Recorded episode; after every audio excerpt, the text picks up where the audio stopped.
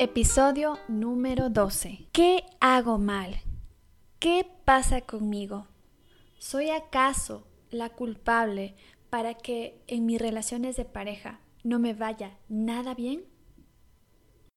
Hola, yo soy Ximena Delgado Ruiz. Bienvenida al primer podcast de salud emocional Mujer Consciente, dirigido para mujeres que quieren aumentar su autoestima y prepararse emocionalmente para su próxima relación de pareja y así evitar repetir patrones.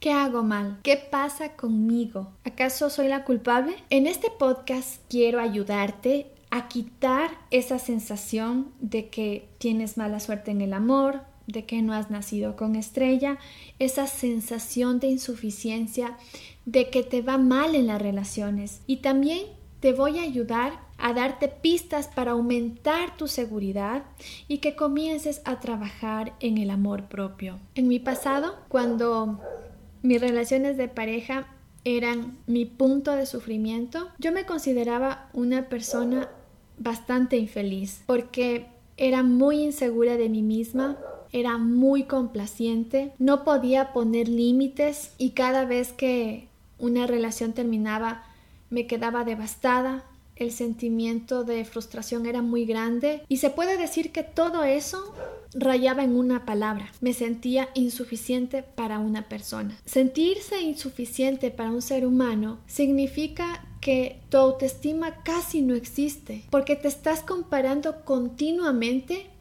con otras personas, dado a que el dolor que uno siente en cada ruptura te lleva a pensar, ¿por qué a mí? ¿Qué no tengo yo que tienen las otras? Llegas a pensar que eres poco agraciada y que no te va bien porque te faltan tetas, te faltan nalgas y estás pensando cómo operarte para ser más apetecible ante tu probable pareja. Se te pasan muchas cosas por la cabeza menos revisar qué es lo que hay adentro de ti. Y estas tres claves son las que te van a ayudar a que puedas aumentar la seguridad en ti y que dejes de pensar que tú eres la culpable. La primera es que debes realizar un inventario emocional. Nadie nos explica esto. A mí nadie me dijo, tengo que hacerme un análisis en todos los aspectos de mi vida. De hecho, Hace dos años conocí una técnica que se llama la rueda de mi vida. Te invita a que al finalizar un periodo, que por lo general son los fines de año, te hagas un análisis de cómo te fue en la parte financiera, en la parte espiritual, en la parte personal, profesional, etc. Y ahí incluye el tema relaciones. Entonces hacer este análisis es muy importante porque te orienta a que establezcas dónde estuviste al principio del año y qué es lo que has logrado al finalizar el periodo. Entonces, este mismo análisis es muy válido para hacerlo cuando una relación se termina. ¿Qué hubiera pasado si tú, luego de terminada una relación de pareja, te hubieras sentado contigo misma y te hubieras preguntado cómo empezó esta relación y por qué terminó la relación. Y si tú haces un compendio de todas tus relaciones de pareja con estas mismas preguntas, vas a sacar como un balance de lo negativo y lo positivo y vas a darte cuenta que hay algo que se está repitiendo. Eso es el primer paso para quitarte esa sensación de que tienes mala suerte. Cada relación de pareja tiene que valer la pena, así sea que te haya resultado una época dolorosa en tu vida, pero justamente para que merezca el tiempo que pasaste con esa persona, tienes que sacarle provecho en sacar la lección. Cada una de las relaciones de pareja que han venido a tu vida han venido para enseñarte algo que no lo podías ver por ti misma. Si tú haces un inventario emocional que le llamo yo, va a ser un paso muy significativo para tu apertura de conciencia con respecto a qué es lo que te está sucediendo. Si tú haces este análisis con las parejas que has tenido, y como te digo vas a detectar un patrón, ya es un primer paso para quitarte esa sensación de insuficiencia, esa sensación de que tienes mala suerte, para ir al segundo paso. ¿Cuál es el segundo paso? Es bajarte del rol de víctima y de echar la culpa a tomar responsabilidad. Te lo dice una persona que mucho tiempo se pasó culpando a sus exparejas y victimizándose. Desde ese rol pasé años sin sacar absolutamente nada, porque es la cantaleta de es que ellos no me saben valorar y etcétera, etcétera, etcétera.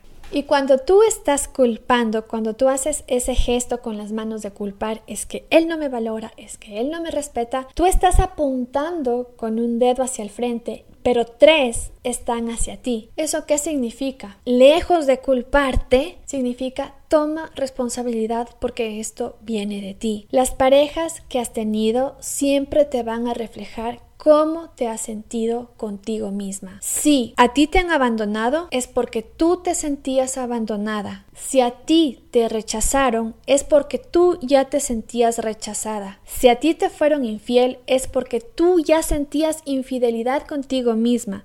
Es decir, la realidad siempre, siempre, siempre va a mostrarte lo que tienes que sanar en ese momento te va a poner enfrente relaciones de pareja, temas laborales, temas familiares, temas de amistad, pero para el tema que nos compete a nosotros vamos a las relaciones de pareja.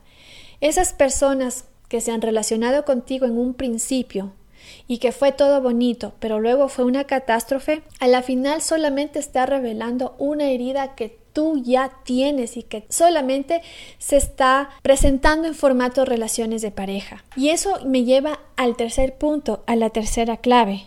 Busca ayuda para sanar tu niña interior. Las relaciones de pareja y cualquier otro conflicto que se presente en tu vida son solo la punta del iceberg de algo que está en el fondo, de algo que tuvo un principio, incluso que puede ser o heredado o a través del vientre materno o haberlo adquirido desde que eras muy pequeña hasta los 7 años de edad, donde el subconsciente recibe toda la información necesaria para la supervivencia. Las relaciones de pareja no son en realidad el problema. La dificultad radica en que si tú sigues echándote la culpa o culpando o victimizándote, vas a seguir de relación en relación repitiendo la historia pero la intensidad del dolor va a ser mucho más importante, mucho más intensa, porque así es la vida de sabia. Mientras nosotros no pongamos el foco de lo que nos está causando dolor adentro de nosotros mismos, las relaciones de pareja que nosotros tengamos van a venir con muchos más conflictos. Ahora, ¿cuál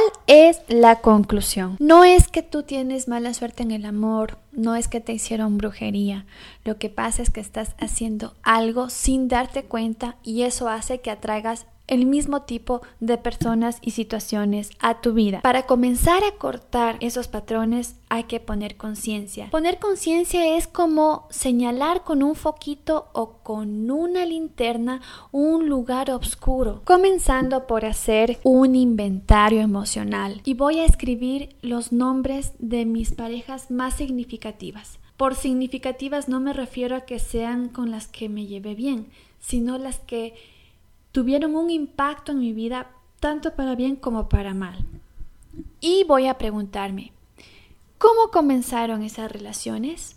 y cómo terminaron esas relaciones. Comienza a observar qué es lo que va saliendo de ese análisis emocional que vas a hacer y saca un balance. ¿Qué ha sido lo positivo, pero qué ha sido lo negativo? Y lo negativo es lo que se está repitiendo en forma de patrón. Lo segundo es que una vez detectado, se puede decir, el foco del problema, vamos a asumir la responsabilidad y vamos a dejar de culpar y de victimizarnos.